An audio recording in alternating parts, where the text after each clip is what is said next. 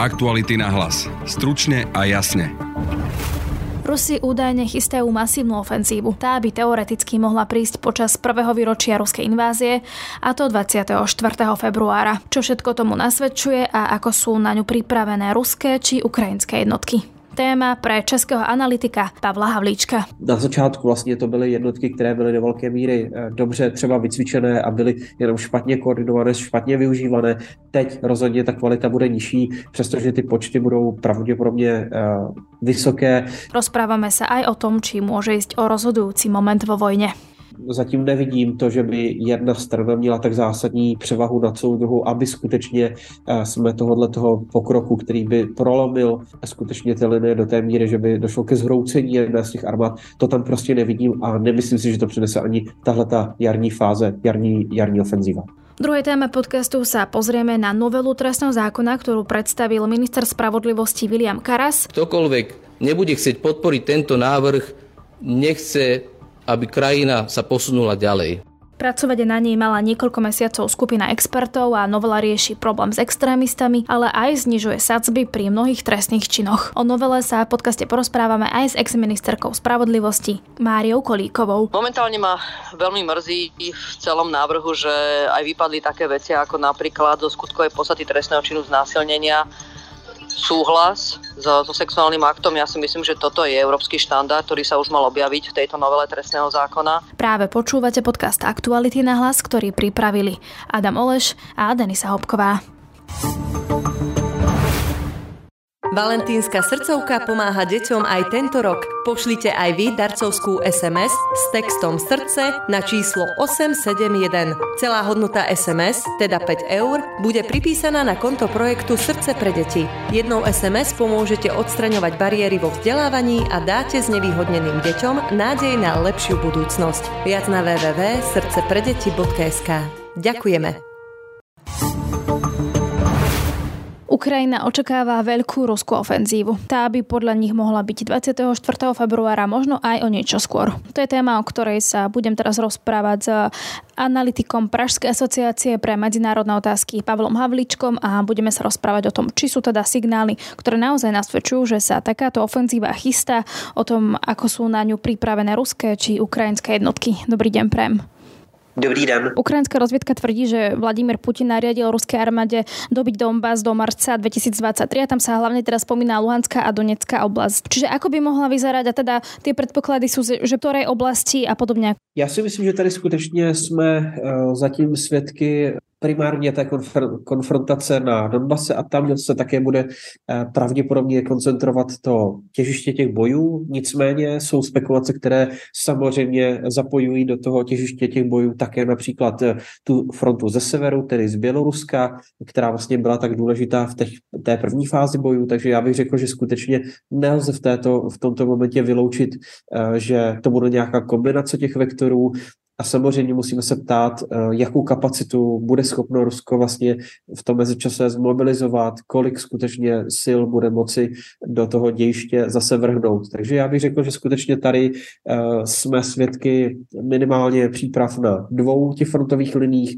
Samozřejmě dá se potom spekulovat také o tom, jestli Rusové budou chtít nějakým způsobem znovu vlastně eh, rozmíchat tu linii jižní nebo jího východní, eh, která je samozřejmě pro Ukrajince také citlivá, ale tam jim vlastně pomáhá do určité míry eh, ta řeka eh, Dněpr, která je takovou přirozenou bariérou v tomhletom, v úseku fronty. Samozřejmě z druhé strany, a viděli jsme to v těch uplynulých měsících, naopak Ukrajincům tu situaci Dněpr nepříjemňoval právě, když se snažili posunout to, to území, které už oni osvobodili ještě dále. Takže řekl bych, že to těžiště bojů skutečně bude eh, kolem, eh, kolem Bachmutu, tam, jak ho vidíme dnes, tam skutečně bude, bude ta ruská síla dále ještě dominantní nastupovat, ale nelze určitě uh, nějakým způsobem vyloučit ani to, že prostě Rusové budou využívat i běloruské území právě eh, v nástupu na to ukrajinské bojiště i ze severu. Ako sú na to pripravené ruské jednotky? Pýtam sa to aj preto, lebo niektorí analytici hovoria, že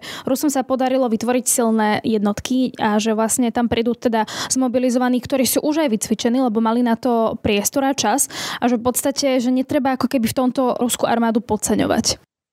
Já si myslím, že tady skutečně uh, bude ta otázka stát spíše co do asi početního stavu, než do, než do kvality. Myslím si, že ani za tu relativně krátkou dobu, kdy se Rusové snažili vycvičit větší množství vojáků, tak oni nebudou dosahovat takové kvality, jako kdyby eh, skutečně to byli vojáci v plné míře vycvičení a plnohodnotně připraveni na tu frontovou eh, linii a operace na Ukrajině.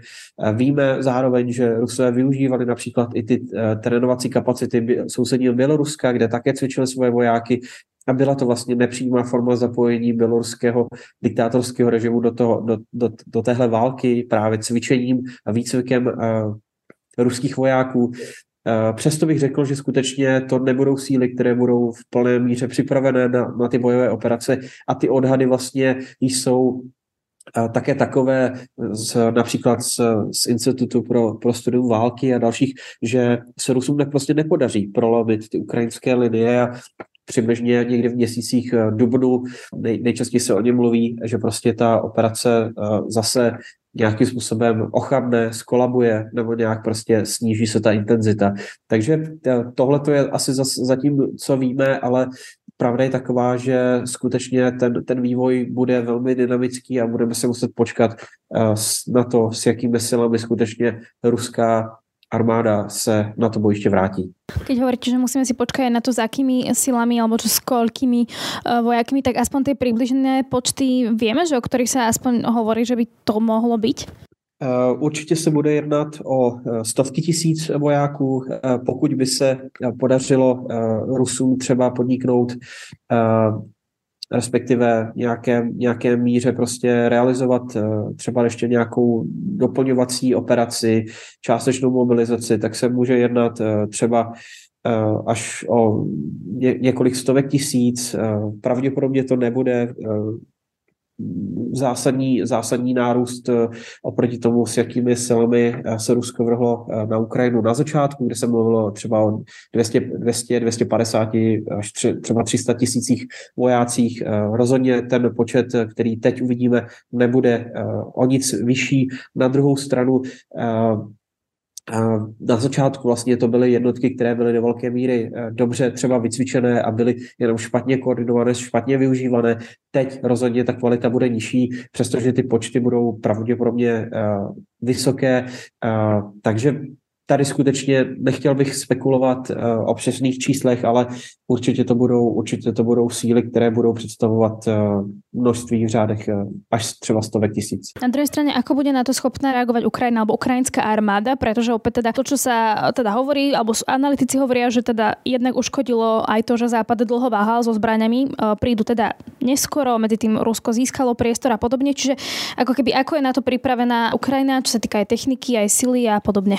Já si myslím, že eh, Ukrajina eh, je připravena. Myslím si, že i eh, ty poslední dodávky vojenské techniky, bojové techniky, tak Ukrajinu, Ukrajině budou pomáhat, přestože samozřejmě se s tím hodně dlouho otálelo a mluvilo se o tom, že Ukrajina měla ty stroje dostat daleko dříve a minimálně na ně začít trénovat, aby skutečně měla připravenou připravenou obsluhu eh, těch eh, tanků typu Leopard a tak dále. Eh, víme ale, že ta politická vůle prostě nebyla tady téhleté věci nakloněna a trvalo velmi dlouho, než se tanky jako kdyby než se tahle ta otázka zlomila a až potom se vlastně začaly eh, ve větším množství dodávat. Eh, víte, že teď je to vlastně v, té, v, té, v tom stavu, že skutečně se na to skládá velká část třeba evropských států, které disponují těmi tanky, ale například i Kanada, takže skutečně vidíme, že tahle ta eh, solidární operace má mezinárodní charakter a zaslu, zasahuje vlastně a zapojuje různé státy eh, ve velké části eh, prostě světa, i kde samozřejmě Němci v minulosti své tanky prodávali. Víte, že ta jednání probíhala i v Latinské Americe, probíhala také na Blízkém východě a na středním východě. Takže uh, skutečně tady všude uh, se dnes jedná o tom, jestli ty tanky budou moci být také přesunuty na to ukrajinské bojiště. Na druhou stranu máte samozřejmě pravdu, že ta situace není ideální a Ukrajinci prostě uh, mají v některých úsecích fronty problémy, třeba se zásobováním, právě třeba municí a tak dále. Takže tohle to stále zůstává velkou velkou otázkou, jak moc je dnes vlastně ukrajinská armáda dobře připravena a také eh, jak moc bude vlastně schopná udržet vlastně ty bojové operace v běhu. O čo sa teda bude hrať, že pokúsiť sa úplne získať Bachmut a potom nejaké tie ďalšie časti, alebo prečo sa to tým Rusom teda nejak aktívne nepodarí prelomiť?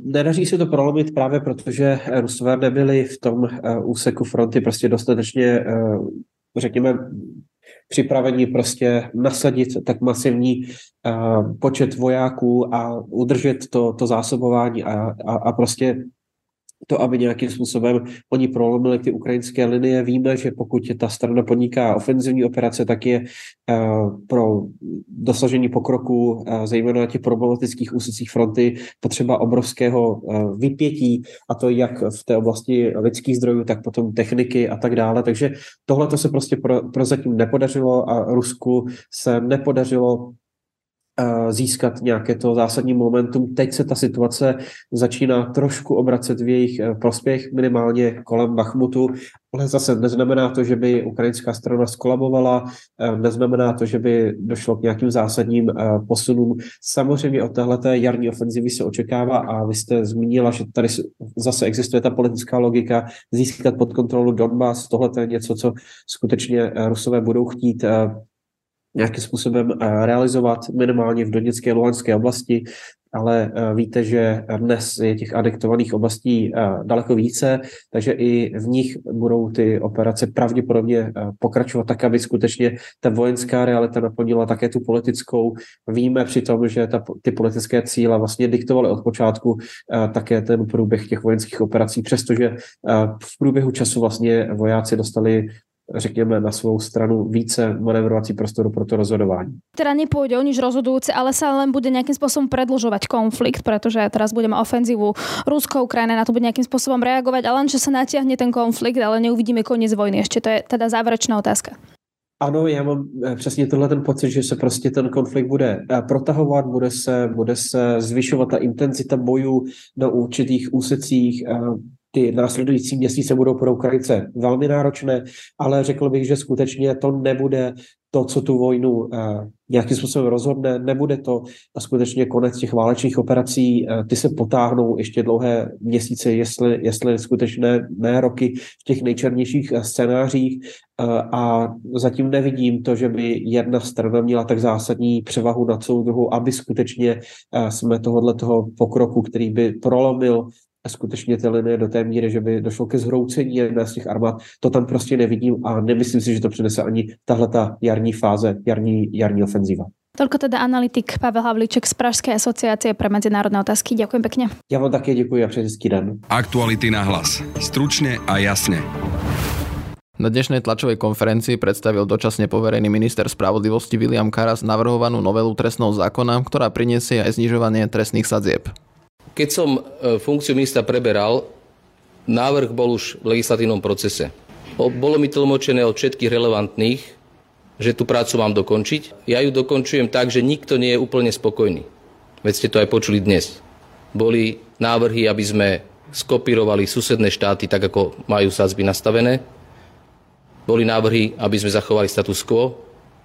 My sme navrhli také riešenie, ktoré reflektuje súčasnú spoločenskú politickú situáciu. To znamená, a ja by som veľmi ne, bol, bol nerád, ak by sme pre žabomyšie a partikulárne záujmy nepresadili to, čo sa týka 99 e, páchateľov a obetí trestných činov. A o tom je tento trestný zákon. Tento trestný zákon nie je o sadzbách. Opakujem. Tento trestný zákon nie je o sadzbách. Tento trestný zákon je o efektívnej trestnej politike štátu, ktorá pracuje so skúsenosťou aj okolitých krajín, ale aj s vlastnou skúsenosťou. My nie sme ako papagáji. My nekopírujeme iné jurisdikcie. Počuli ste zo vstupov mojich kolegov, že my sme síce sa učili o 12 jurisdikcií, ale my sme ich našili s týmito expertmi na naše podmienky, aby boli funkčné. Čiže ktokoľvek nebude chcieť podporiť tento návrh, nechce aby krajina sa posunula ďalej vo vzťahu k tomu, aby sme mali menej páchateľov trestných činov, menej recidivistov, aby bolo menej krívd a skrivodlivosti medzi ľuďmi. Pretože aj niekto vyjde z väzenia, ale škodu nenahradí. Vysmieva sa vám, vozí sa na aute, ale peniaze nenaplatí. Škody rozbité, čo napáchal, nenahradí. Smrť e, neodškodní. A tento zákon práve posúva krajinu týmto smerom, aby sme jednoducho odstraňovali spoločenské krivdy a naprávali ich a robili to rozumne. E, ako riaditeľ Národnej kriminálnej agentúry som e, zastupoval e, ministerstvo vnútra v kolegiu ministra spravodlivosti pri tvorbe tohto návrhu trestného zákona. Keď by som to mal ako celok zhodnotiť tú no, pripravenú novelu trestného zákona, tak v podstate na 95% sme sa vo viacerých inštitútoch zhodli. E, aj za ministerstvo vnútra naozaj podľa mňa tá novela, ak by bola prijatá, tak by posunula e, trestné právo v Slovenskej republike o výrazný krok vpred. E, samozrejme na viacerých, viacerých veciach sme sa neho, nezhodli. Na ministerstve vnútra sme mali takú vážnu výhradu, čo sa týka podľa nás e, zásadného alebo evolučného zvyšo, znižovania dolnej hranice trestných sadzie pri e, ekonomických a majetkových najzávažnejších trestných činoch. E, Nesme proti znižovaniu trestných sádzieb ako takých, ale podľa mňa pri najzávažnejších trestných činoch v posledných odstavcoch, kde je spôsobená škoda 133 tisíc a vyššie, po novom to bude 250 tisíc až do 1 milióna, v niektorých prípadoch je navrhovaná e, dolná hranica posun z 10 rokov na 5 rokov. Podľa e, nás za ministerstvo vnútra e, to bolo podľa mňa až príliš. Nechcem špekulovať, že aká by bola tá trestná sazba spravodlivá, ale obávali sme a zniesli sme takú námietku, že by to mohlo priniesť aj zníženie objasnenosti trestnej činnosti eh, najzávažnejšej ekonomickej alebo majetkovej, aj zvýšeniu, zvýšenie takejto eh, kriminality. Samozrejme, túto námietku všetci ostatní členovia kolegia v podstate neakceptovali, s čím sme sa zhodli. Takže na druhej strane nechcem, to bola jedna v podstate z tých zásadnejších pripomienok, ktorú sme mali na druhej strane musím povedať, že kopec e, návrhov, ktoré posúva trestný zákon e, dopredu, e, sú aj také, ktoré sú sprísňujúce. Aby som nebol len negatívny, tak poviem napríklad aj pozitívne. Zavádza sa inštitút, kde pri spôsobení škody nad 1 milióna eur sa bude znižovať, zvyšovať dolná hranica trestnej sazby o polovicu všetkých trestných činov alebo napríklad e, sme sa zhodli na e, zrovnoprávnení ochrany súkromia, súkromného a verejného majetku, kde sa v podstate dorovnajú e, daňové trestné činy e, k, e, e, k tým súkromným, čiže daňový podvod sa zvýši trestná sazba na úroveň dnešného podvodu. O navrhovanej novele trestného zákona sa budem rozprávať s bývalou ministerkou spravodlivosti Mariou Kolikovou. Dobrý deň. Dobrý deň. Prejdeme hneď k návrhu na zníženie trestných sadzie pri ekonomickej kriminalite. Ako na to reagujete a nebude to mať skôr opačný dopad? Ehm, myslím si, že na jednej strane je potrebné trestnú politiku na Slovensku dostať do nejakých európskych štandardov a naozaj tu máme pomerne prísne trestanie, ale súčasne si nemyslím, že by sme mali rovno kopírovať, čo je v okolitých krajinách, takže ten návrh, ktorý išiel do legislatívneho procesu, ja si myslím, že bol istým vyváženým kompromisom. Minister spravodlivosti sa rozhodol, že pôjde ešte nižšie a toto už, je, toto už bola pre mňa tá hranica, ktorá prekračená bola. Takže ja si nemyslím, že bolo na mieste uh, to ešte posúvať ďalej. V čom vidíte najväčší problém? Momentálne ma veľmi mrzí v celom návrhu, že aj vypadli také veci ako napríklad zo skutkovej podstaty trestného činu znásilnenia, súhlas so, so sexuálnym aktom. Ja si myslím, že toto je európsky štandard, ktorý sa už mal objaviť v tejto novele trestného zákona. Uh, súčasne považujem za dosť veľké riziko situácii, že vláda už nemá dôveru v parlamente a nie je zrejme, čo je vlastne tá väčšina, o ktorú sa bude minister spravodlivosti pri takejto veľkej novele opierať. Takže môže sa stať, že vlastne z tej novely trestného zákona vypadne niečo iné. Toto je podľa mňa veľké riziko, ktoré momentálne tu je. Ako ste už spomínali, neboli sme svedkami toho, aby právne pozmenili definíciu pojmu znásilnenie. A keď prejdeme k dnešnej tlačovej konferencii, kde bola prevaha 30 mužov proti dvom ženám, nie je aj toto dôvodom, prečo sa tieto témy neriešia viacej aj na tejto úrovni a nie sme svedkami žiadnych zmien, keď o tom rozhodujú v drvivej väčšine práve muži? Máte pravdu, že áno, aj toto obrazové vnímanie mohlo navodiť tento dojem, ale ja to nechcem takto vnímať, že muži by neboli schopní um, porozumieť uh, potrebe uh, zmeny aj tohto nastavenia skutkovej podstaty trestného činu znásilnenia, ale ale áno, ako takto jednoducho sa to dá vnímať. Jednoznačne, ja si myslím, že je zrejme, že pre znásilnenie je dôležité, aby to bola vôľa dvoch ľudí a ak to tak nie je, tak proste už sme sa dostali, myslím, že ako európska krajina niekde inde. Tu nestačí len to, že máme tu jednoznačne hrozbu násilia alebo násilie priamo. Jednoducho pre takýto akt musí byť vôľa oboch. Počas obdobia koronavírusu sme boli rovnako svetkami toho, ako sa šírili súkromné adresy zdravotníkov a následne osobne prichádzali k ich domovom. Takéto skutky sa zariadia medzi priestupky na poli extrémizmu. Beriete to ako pozitívum? My sme vlastne aj tu upravovali trestnú úpravu. Musím sa priznať, že takto v detailoch som nemala sa oboznámiť s, celou trestnou právnou úpravou, ktorá by mala ísť do, do vlády bola to tlačová konferencia. Je dôležité sa oboznámiť potom s celou tou úpravou trestnej úpravy, že ako to myslel pán minister. Na toto teraz neviem tak reagovať. Viete už povedať, či SAS podporí tento zákon, alebo vy osobne ako to vnímate? Zatiaľ naozaj sme sa len oboznámili s tlačovou konferenciou pána ministra, takže bolo by veľmi odvážne povedať, že či SAS podporí uh, túto novelu. Každopádne je tu uh, potrebné zmeniť trestnú politiku, ale ja si naozaj nemyslím, že teraz máme o tomto diskutovať v parlamente. Toto je vláda, ktorá nemá dôveru uh, parlamentu a takéto veľké veci by sme tu nemali prerokovať. Takže by sa to malo presnúť neskôr? Myslím si, že toto už neplatí do, eh, toto už nepatrí teraz eh, skutočne do portfólia vlády, ktorá padla. Ale ako sa zachováme, keď to bude v parlamente, musím sa pozrieť dôsledne, ako ten návrh naozaj vyzerá. Určite sa budeme snažiť, aby sme zachránili, čo sa dá. Ak to tam, ak to tam dorazí. To je z dnešného podcastu všetko, ale vy si môžete vypočuť napríklad aj náš ranný podcast o tom, aká kampaň nás čaká a ako mu zabezpečí vládnu moc. Podľa šéfa agentúry ako Václava Žícha bude kampaň viac o emóciách než o ráciu. No a vypočuť si môžete aj náš ďalší radný podcast, tentokrát s profesorkou Mariou Bielikovou, ktorá je expertka na umelú inteligenciu. V podcaste napríklad hovorí o tom, že by sme sa mali naučiť komunikovať so strojmi a že aj stroje robia chyby a my musíme poznať aj ich limity. No a tiež v podcaste radí, kde začať, ak podnikáte a neviete nič o umelej inteligencii. Na dnešnom podcaste spolupracoval Adam Oleš. Od mikrofónu sa lúči a pekný deň želá Denisa Hopková. Aktuality na hlas. Stručne a jasne. Disney.